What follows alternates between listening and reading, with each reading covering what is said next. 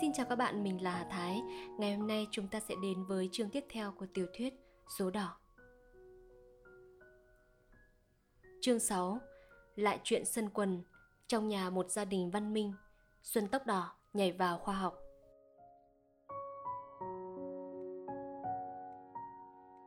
Ba người cùng đứng ở cửa sổ nhìn xuống sân Bà phó đoan chỉ tay huyên thuyên nói Đấy, anh chị xem, bà công thợ rồi đấy mà mới chỉ được có thế. Không biết đến đời nào mới xong một cái sân quần. Văn Minh chồng nói, dì đừng nóng ruột, vì xây một cái sân quần không phải là một việc chốc lát. Văn Minh vợ cũng họa theo. Và lại dì cháu ta có vội gì đâu, bao giờ xong thì ta tập, ấy chỉ có thế. Cái sân mới hơi hơi thành hình, vì người ta mới đổ nền bằng gạch đập vụn và tưới một vài nước bích tong. Trung quanh khu vườn vuông ấy, những cây chanh, những cây hồng và cỏ đều bị phạt đi, bị cuốc lên nằm ngổn ngang bừa bộn như trong một cảnh tàn phá. Bà phó đoan đã phá khu vườn hoa để xây cái sân quần ấy, chẳng bởi lòng hâm mộ thể thao mà thôi. Nhưng mà còn vì cái lẽ gì? Cái đó đã có đấng thượng đế biết rõ. Tuy vậy bà cũng nói Ngót 800 bạc một cái sân Chả biết thế là rẻ hay đắt Văn Minh vợ vội nói ngay. Không đắt đâu, dì ạ. À. Dì cứ nhớ lại, những lúc các hội thể thao diễn hết kịch lại quên tiền, Mà có mấy cái sân quần cũng mãi chẳng xây xong. Thế mà dì cho xây sân quần này chưa đến 800 Tưởng cũng là rẻ. Cho rằng bà phó đoan làm việc ấy chỉ vì lòng hâm mộ thể thao và yêu chuộng cô cháu, nghĩa là vợ mình. Ông Văn Minh thấy cần nói những câu ân nghĩa để đối phó với một sự nhờ vả. Ông uốn lưỡi bảy lần trong miệng rồi mới tán. Và lại, dẫu có đắt nữa thì cũng không nên phàn nàn. Biết đâu rằng sau khi nhà này có sân quần thì cuộc đời của dì lại không bắt đầu vào một kỷ nguyên mới. Rồi nhà này sẽ biến thành một nơi tựa như một câu lạc bộ, một chỗ họp mặt, một chỗ hẹn hò của những kẻ thượng lưu trí thức trong nước để làm việc cho xã hội, một ngày một tốt đẹp văn minh thêm lên. Dì làm những việc ấy, không những có lợi cho thanh danh của dì, nhưng mà cũng còn săn sóc đến cái tương lai của em phước nữa. Theo ý tôi thì, trẻ con thời buổi này cần được hưởng tất cả mọi sự giáo dục mới mẻ của văn minh, được giáo huấn về xác thịt cũng như về tinh thần. Xưa kia các cụ chỉ nghĩ đến khối óc mà thôi, đó là một sự sai lầm rất tai hại. Ông ta nói thế một cách liến thoáng, trôi chảy như nước suối. Sốt sắng như những người không thành thực một chút nào cả. Đến nỗi bà phó đoan nghe xong, tuy chẳng hiểu quái gì nhưng cũng thấy êm tai và nhất là sung sướng vì cả hai bên cùng làm khác với ý nghĩa mà lại có vẻ như hiểu rõ bụng tử tế của nhau lắm. Việc xây sân quần mà lại để cho xã hội văn minh thì bà có cần gì? Ba người quay vào buồng khách ai cũng hài lòng như ai. Tự nhiên bà phó Đoàn hỏi, này, cái anh chàng xuân xem chừng cũng được việc đấy chứ? Cô cháu đáp, hắn thông minh lắm, mới vào có vài ngày mà khách khứa xem ý ai cũng mến. Bà phó đoan sung sướng mà rằng, số anh ta tốt lắm đấy, ở đâu là vui vẻ đấy, thịnh vượng đấy. Thế à? Có lẽ đúng thật, từ hôm có hắn thì quả nhiên cách may mặc cũng có đông hơn lên. Ông cháu rể ôn tồn. Được cái mồm miệng hắn cũng nhanh nhẩu. Bà phó thêm. Có người đi đến đâu chết trâu đến đấy. Anh ta thì đi đến đâu cũng vui vẻ đến đấy. Âu cũng là tại số. Chỉ thương hại về nỗi bồ côi sớm, chứ không nếu được ăn học, tất cũng nên người như ai.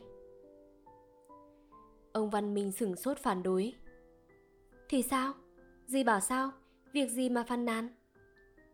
Làm nghề nhặt ban hay giúp việc cho hiệu may thì cũng đều giúp cho xã hội tiến bộ cả. Hắn có bồ côi như thế thì sau này được chút danh vọng gì mới càng đáng quý. Còn những ông con quan, những ông nhà giàu mà sau này được hiển vinh thì còn gì là lạ. Hắn có thể tự hào là bình dân. Bây giờ mà nói đến quý phái, trường giả là cổ hủ là không đúng mốt nữa. Khắp thế giới, đầu người ta cũng chỉ coi trọng bình dân thôi để chỗ cho bình dân bình dân vạn tuế Nghe những câu nói ấy, bà pháo đoan cũng thấy ông cháu rể là Văn Minh, Tân Tiến, rất xứng đáng với chức du học sinh, tuy không có văn bằng. Bà ôm lấy con Lulu vào lòng một cách thân yêu như ôm một người tình nhân, ngáp dài một cái rồi nói. Bảo lại mà sao mãi không thấy. Ông Văn Minh ngửa đầu, tựa thành ghế, lấy điếu thuốc ăn lê thứ 18 ra để lên miệng, oai vệ, quệt diêm. Vợ ông ta để cả hai chân lên bàn, cái bàn lùn tìn tịt. Đài các y như những phụ nữ tân tiến khác và hỏi. Quái, sao buổi chiều hôm nay chả thấy ai đến chơi thế nhỉ? Chắc lát nữa thế nào cũng có vài người bạn tôi đến chơi đây. Ai? Nhưng ai ở mình? Bà phó đoàn cũng hỏi. Ai? Phai mới hay phai cũ? Văn Minh đáp. Anh Đốc Trực Ngôn với lại Joseph Thiết với lại một vài người bạn nữa. À, những người đã được tôi giới thiệu cho gì và muốn lại đây đáp lễ. Hay lắm. Gieo thế rồi, bà phó với tay lên cái quả điện để bấm chuông. Khi người bếp chạy lên, bà ra một cái lệnh. Đi mua nước đá và sửa soạn đồ nước, mở rộng cái cửa chính ra, xích cổ mấy con chó vào một chỗ, mau lên. Cái quạt trên trần nhà quay tít, làm cho những thớ lụa ở những thứ quần áo mỏng gần bằng giấy hút thuốc lá cứ mấp máy nhảy như con sóng gợn một cách rất mỹ thuật trên da thịt trắng trẻo của hai phụ nữ cùng tân tiến như nhau. Mặc lòng tuy có khác xa nhau.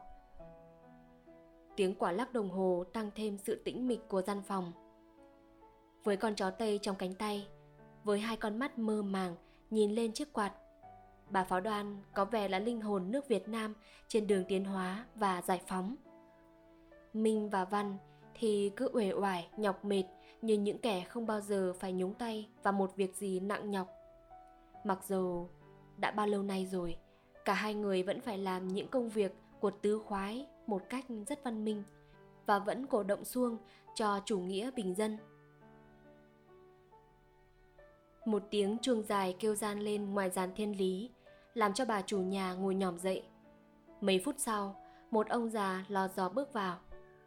Hai vợ chồng Minh và Văn đứng lên thì bà phó đon đả. Lại cụ, thật không ngờ hôm nay cụ Hồng lại quá bộ đến chơi với em.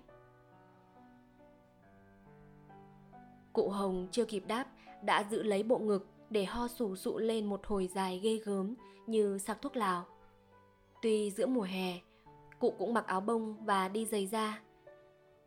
Cụ vào thì một bầu không khí sặc lên những mùi dầu bạc hà cũng theo cụ mà vào phòng. Trên ngực cụ có mấy cái cuống huy chương. Cặp vợ chồng Văn Minh đưa mắt nhìn nhau rất chán nản, vì cụ Hồng chính là ông bố. Xưa kia cụ là một ông phán. Sau khi hưu trí, nghiệm rằng cụ đã giúp nước phò vua trong 30 năm tròn. Nhà nước bèn ân thưởng cho cụ cái hồng lô tự thiếu khanh. Cụ đã là một người dân bảo hộ trung thành, một viên chức gương mẫu, một người cha nhân từ vì sợ sệt con cái như một người nô lệ. Cụ lại còn nghiện thuốc viện nữa. Điều ấy mới thật tỏ ra cụ hoàn toàn là người Việt Nam. Chí bình sinh của cụ Hồng chỉ là được là một cụ cố, cho nên chưa 50 tuổi, cụ cũng đã làm ra vẻ là già cả sắp chết. Già phố là cụ phải mặc áo bông. Chưa đến mùa rét, cụ đã khoác cái áo ba đờ suy dày xù. Trước khi trả tiền cho phu xe, cụ phải ôm ngực hò rũ rượi hàng 5 phút và đếm nhầm một xu để phu xe tưởng cụ đã lẫn lộn. Nằm dài bên khay đèn thuốc viện, nghe ai nói chuyện, cụ cũng nhắm nghiền mắt lại, nhăn mặt khẽ gắt. Biết rồi, khổ lắm, nói mãi. Mặc dầu cụ chưa hiểu đầu đuôi câu chuyện ra sao, mặc dầu cụ vẫn vui lòng lắng tai nghe, cụ cũng như nhiều người phú quý có tiền cho con sang Tây học một cái chơi. Cụ Hồng kính phục con cụ lắm. Sau những buổi cơm, cụ thường đem chuyện con giai cụ ra làm món đét xe.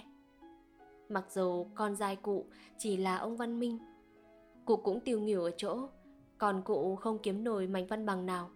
Nhưng khi nghe con cụ cãi rằng học thức không ngờ văn bằng những người như phạm quỳnh hay nguyễn văn vĩnh mà khảo đến bằng thì thành ra vô học hay sao? Thì cụ lại được yên tâm. Ngoài ra cụ lại còn kính thờ con cụ ở chỗ. Con cụ là một nhà cách mệnh trong vòng pháp luật. Vì làm như văn minh đương làm chính là cải cách xã hội một cách tha thiết mà có công hiệu mà lại không sợ tù tội hay mất đầu như những nhà cách mạng. Những người ngu dại mưu hạnh phúc cho đồng bào, mà chẳng làm cho đồng bào được biết cái gì là nhảy đầm, cái gì là y phục tối tân. Ngần ấy điều kiện đã khiến cụ hồng trung thành với ông con trai đã pháp du của cụ, cũng như trung thành với nước đại pháp. Và nhắm mắt tin theo văn minh chẳng kém những người hủ lậu và ngu dốt khác. Những kẻ chẳng hiểu văn minh là cái quái gì cụ đã xưng toa, moa với con. Hết sức hoan nghênh đủ mọi việc và đủ mọi cử chỉ tây tàu của con cụ. Bà phó đoan giơ tay cho cụ hồng vịn mà đi vào. Sau khi giòn rén ngồi xuống ghế, một cách lật đật như một cụ cố chính hiệu. Có thứ cố chính hiệu cũng như có thứ cố giả hiệu. Cụ bèn hỏi, thế toa đến đây từ bao giờ thế hở toa? Con dài cụ đáp trống không. Lúc nãy moa đi tìm toa có việc cần. Cụ via nhà ta dễ sắp về. Bây giờ tưởng đã đến lúc tìm một vị y khoa bác sĩ để trước khi cụ via chết cụ via cũng được hưởng một chút khoa học thái tây. Bà phó đoan sửng sốt hỏi Thưa cụ, cụ tổ nhà ta đau ra làm sao? Cụ Hồng lại hò khạc một hồi dài, rồi mới thùng thỉnh đáp. Nặng lắm. Bà tính, đã hơn 80 tuổi rồi, mà còn cứ sống mãi. Vợ Văn Minh dầu mỏ nói. Sống như vậy thật là trái lẽ tạo hóa. Cụ Hồng phân trần. Nên tôi mong cho cụ về đi. Là vì cụ tôi chết sớm ngày nào hay ngày ấy chứ sống mà ăn không được, ngủ không được. Lúc nào cũng kêu rên, nằm đâu thì phóng uế ra đấy, thì sống mà làm gì? Và lại, nếu ngộ nhỡ tôi lại chết trước cụ tôi, thì có phải nhà sẽ mắc phải tiếng vô phúc không? Nếu cụ tôi chết trước, thì mới có người trông nom cho. Thiên hạ mới vì tôi mà đi đưa đông, thì đám ma mới được linh đình trọng thể. Bà pháo đoàn cười như trong dạp hát mà rằng, như vậy thì còn mời đốc tờ làm gì? À phải mời chứ. Thà cụ tôi chết vì đốc tờ còn hơn không thuốc men mà chết. Mời đốc tờ thì cũng chỉ để cho bệnh nhân chết, chứ có để chữa cho bệnh nhân sống đâu mà lo. Văn minh dõng dạc nói, như vậy thì không cần những vị bác sĩ có danh tiếng cho lắm. Ông bố thêm chính thế ta chỉ cần một ông đốc tờ lăng băm mà thôi tòa thử xem trong đám bạn hữu có anh nào mèng nhất ít khách nhất không ông con ngồi xuống ghế ôm đầu nghĩ ngợi một cách nghiêm trọng như khi người ta chủ trương một cuộc mưu sát bằng khoa học rồi nói Moa có một thằng bạn hiện đã mở phòng khám bệnh độ 2 năm nay, cũng về nước cùng một chuyến tàu với Moa. Số người chết vì hắn cũng khá nhiều. Một anh chàng lên đinh dâu, phải chữa bằng thuốc mán cẩn thận. Thật là, một ông lang băm có danh vọng. Vợ Văn Minh hỏi, Các anh chàng đã toan hại đời một nữ bệnh nhân đấy à? Văn Minh gật đầu, Phải đấy Bà phó đoan trợn trừng hỏi dồn, Ai? Ai? Ai thế? Nhưng cụ Hồng gạt phát đi mà rằng, Ta chỉ cần một ông thầy thuốc làm bộ hay cho đơn thuốc mạnh, Hoặc là hay khệnh khạng Là đủ giết nổi cụ via nhà ta rồi. Bà phó đoan bàn. Cụ tổ nhà ta đã 80 tuổi, Bây giờ ta đi mời một ông đốc tờ chuyên môn Chữa những chứng bệnh cho trẻ con, Thế là thượng sách. Hoặc là cụ đau dạ dày thì mời một bác sĩ chuyên chữa bệnh đau mắt. Hoặc cụ ho suyễn thì ta mời một ông chuyên chữa bệnh giang mai. Bà ngừng một lát rồi tiếp phải một ông cụ già 80 tuổi mà ốm thì kể cũng chẳng cần gì phải mời đến một ông đốc tờ thích hiếp dâm. Cụ Hồng nhăn mặt mà rằng Ác một nỗi cụ tôi không đau ốm bệnh tật gì. Vợ Văn Minh lễ phép thưa lên Thưa ba, nếu vậy thì rất đáng lo. Nhỡ ra cụ đau tim thật Mà ta lại mời nhầm một ông thầy chuyên chữa bệnh tim. Hay cụ đau dạ dày mà ta lại mời đúng một ông chuyên các bệnh dạ dày, Thì chí nguy. Vào lúc ấy, Xuân tóc đỏ khép nép bước vào, Chào mọi người, Thì ai cũng gật đầu qua loa. Ai cũng có vẻ nghĩ ngợi. Nó ngồi né xuống một cái ghế Và soi gương ngắm nghía bộ ô phục mới may. Do số tiền 5 đồng của ông phán dây thép Mà nó coi như là cái bổng tự nhiên, Nó vui vẻ nghĩ thầm. Vạn tuế, những người trồng mọc rừng Ước gì ai cũng mọc rừng Lúc ấy bà pháo đoan lại hỏi cụ Hồng. Thế cụ nhà đau như thế nào? Nhiều chứng bệnh lắm Ho khạc, rên, suốt ngày đêm. Thế mà hỏi lại thì bảo là đau dạ dày mới quái chứ. Xuân tóc đỏ nhanh nhẩu nói. Bẩm cụ, thế bệnh nhân có khó thở, có mắc đờm không? Cụ Hồng đáp. Dễ có.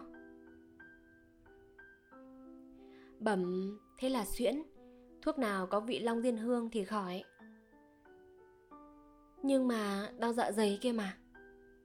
Xuân tóc đỏ lại nhanh nhẩu nói như một ông nhà lang chính tông. Bẩm thế dễ bệnh nhân mắc cả hai chứng bệnh. Chắc là đã có tuổi lắm. Thưa cụ, đau dạ dày là vì khí huyết tích trệ nên ăn uống không tiêu, hoặc có khi vì mắc phạm phòng làm chi khí bế đầy hơi, có người đau dữ dội, có người đau âm ỉ như giả cách, có khi đau từ bụng xuyên ra sau lưng. Bẩm cụ, thấy bệnh nhân hay đau sau bữa cơm hay trước bữa cơm? Hình như sau ăn cơm.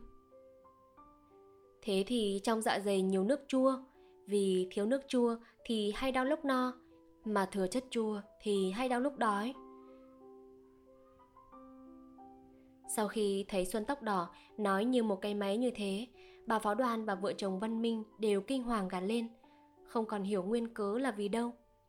Thật là kỳ quái, không thể tưởng tượng được như vậy. Cụ Hồng kính cẩn hỏi Xuân Bẩm ngài, ngài làm gì mà giỏi về y lý như vậy thế à? Xuân chưa kịp đáp thì Văn Minh đã vội đứng lên đỡ lời. Một sinh viên trường thuốc, bạn con, con quên chưa giới thiệu với ba. Xuân tóc đỏ không ngờ rằng khi xưa, lúc nó ngồi đọc quảng cáo cho một hiệu thuốc vào phóng thanh, bà ngồi trên mũi ô tô với bộ quần áo chắc lốt và cái mặt nạ thổi loa khắp phố phường cho một ông vua thuốc lậu Nam Kỳ. Thì chính là nó tập đi đến khoa học và do thế đến sự phú quý.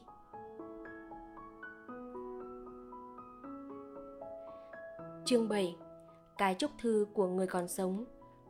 Cuộc khẩu chiến của mấy nhà khoa học. Ái tình mày còn đợi gì?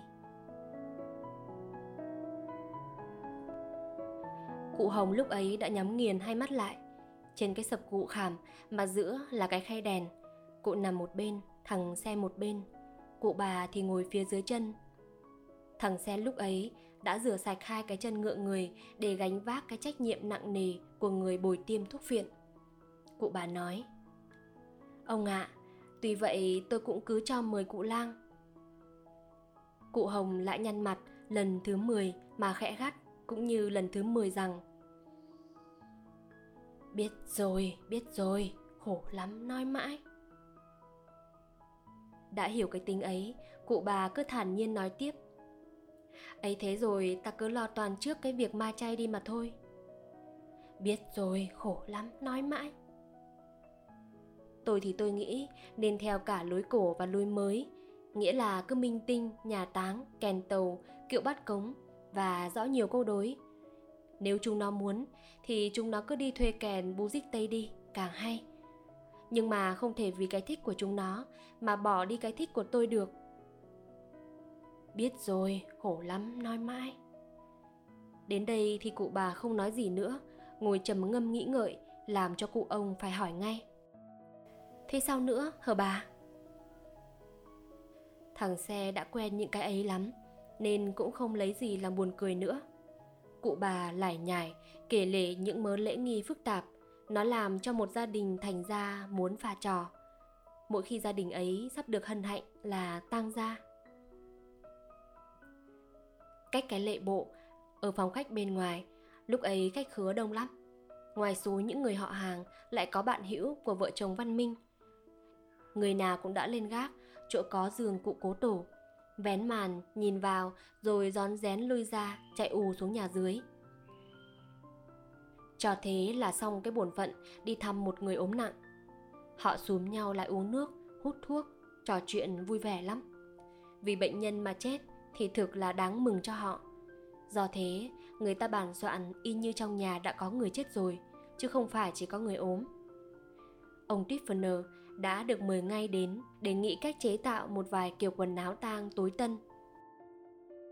Ông nhà báo đã được sự chủ khẩn khoản yêu cầu viết bài cáo phó, bài tường thuật và sửa soạn chụp ảnh đăng báo. Văn Minh vợ mơ màng một cách sung sướng rằng chỉ nay mai là sẽ được ăn vận toàn trắng, một điều mà bà vẫn ao ước bấy lâu nay. Văn Minh chồng ngồi hút thuốc lá ăn lê, cũng mơ màng đến phần tài sản mà ông ta sẽ được hưởng nếu ông nội ông ta chết. Đã hơn một năm nay, ông cụ già cay nghiệt đã đến tìm một ông trưởng lý văn khế để giao hẹn với pháp luật rằng mình có chết thì phần lợi tức của mấy chục nóc nhà mới được đem ra cho con cháu chia nhau. Ông cụ già không biết rằng nếu cái chết của mình lại có lợi cho con cháu đến như thế thì con cháu không khi nào lại muốn cụ cứ sống như thế mãi. Dù là một ngày, dù là một giờ. Xưa kia, cụ đã trắng tay làm nên giàu. Âu cũng là sinh ư nghệ, tử ư nghệ, hoặc là một cách chết vì nghĩa vụ. Cậu Tân mà ai cũng gọi là Tú Tân, không phải vì đã đủ tú tài, nhưng mà vì đã ba lần thi trượt cái phần thứ nhất của bằng tú tài. Lúc ấy loay hoay hai ba cái máy ảnh, cần nhắc xem hôm đi đám nên dùng đến cái nào thì hơn. Bà pháo đoan vẫn ngồi ấm cậu con cầu tự của bà như một hiền mẫu. Ông Joseph Thiết, một bạn thân của Văn Minh, thì ngồi trầm tư mặc tường với cái ý định mở một tờ báo bảo hoàng, không phải làm việc cho triều đình Huế, nhưng cho dòng họ bên Pháp nhân dịp sắp có đám ma, ông cổ động cho ông. Khi ông Banville chết, lúc tôi còn là một đảng viên thập tự lửa mà đi đưa đám, thì một nửa dân thành phố Paris gồm các chính đảng ở cực hữu. Xong, ông nói không ai nghe, vì người ta còn mải nghe ông Tiffany đương bàn. Quần áo nhất định bằng nhiễu Thượng Hải trắng mà viền đen, cổ áo sẽ có hoa thị, cánh trắng cũng viền đen, mũ mấn cũng thế, trắng viền đen nổi hơn đen viền trắng. Bà phó đoàn khen. Thế thì nhất, thế thì ai cũng muốn có trở. Cậu Phước ngồi đầu một cái Em chã Bà Văn Minh ẻo lả Hai bàn tay ngọc khẽ vỗ vào nhau Được lắm Duy có ông Phán Mọc Rừng là ngồi im với hai con mắt đầy những căm hờn. Ông buồn bực vì không thấy vợ ông có mặt tại đây. Ông muốn tìm Xuân cũng không gặp. Ông bèn hỏi ông Văn Minh. Này bác, thế ông Xuân đâu? Ông ấy đi lấy thuốc, cũng sắp về. Rồi người ta cãi nhau ỏm tỏi một cách đích đáng vì vấn đề chức nghiệp in trong cao phó. Giữa lúc ấy, cô Tuyết bước vào. Cô này là con gái út cụ Hồng, mới 18 tuổi đúng, rất có nhan sắc, lại cũng lãng mạn theo cái lối tân tiến dởm. Cô nói, tôi đến nhà cả hai cụ lang, tôi chẳng gặp cụ nào cả. Tôi bèn dặn cả hai cụ cùng đến. Cụ bà trong nhà thét lên. Chết, sao mày lại dại thế hờ con? Thế thì hai cụ lại giận nhà này đến chết mất thôi. Cái gì? Việc gì phải mời đến những hai ông lang? Người ta đã bảo phải chờ ông Xuân đi xin thuốc thánh ở đền bia về. Bạn ông là Joseph Thiết cắt nghĩa ngay. Ồ, Toa mà lại chịu được nước thuốc đền bia Thế thì Toa điên thật. Không chữa bệnh cốt ở lòng tin thuốc toa phải hiểu thế nào là tự kỳ ám thị mới được. Hễ tin là khỏi mà ông cụ nhà moa tin thuốc thánh đền bia lắm. Sao đã bảo có một ông xuân nào là sinh viên trường thuốc chữa chạy cho cụ kia mà ông văn minh cắt nghĩa ngay. Chính thế, ông xuân đã ngồi trò chuyện với ông cụ và được kính phục lắm. Thế là một mối tin nhá. Rồi ông xuân cũng lại công nhận thuốc đền bia, thì làm gì toa bảo ông cụ nhà moa lại không khỏi. Hai mối tín ngưỡng đủ khiến cho một ông lang băm cũng trở nên có tài. Ông george thiết vì không hiểu cái ẩn tình, cái ý riêng của bạn liền biểu đồng tình. Nói thế kể cũng có lý. Được thể văn minh lại mắng cô em. Thế thì ai bảo cô mời những hai ông lang, hở cô à tuyết cãi. Để bảo tôi thế thì tôi cứ thế, chứ tôi biết đâu đấy. Văn minh chạy vào phía trong tìm mẹ. Ồ, phiền quá đi mất, phiền quá đi mất rồi thì chết vì thuốc mất. Nhiều thầy thối ma để lại không biết câu phương ngôn ấy hay sao? Cụ bà chép miệng rồi nói chữa. Thôi thì để hai cụ cắt vài thang thuốc bổ rồi thôi vậy. Cụ ông nhắm nghiền mắt lại, gắt. Biết rồi, khổ lắm, nói mãi. Thế người ta giận, thì nhà này có người ốm, thì ai đến chữa cho nữa?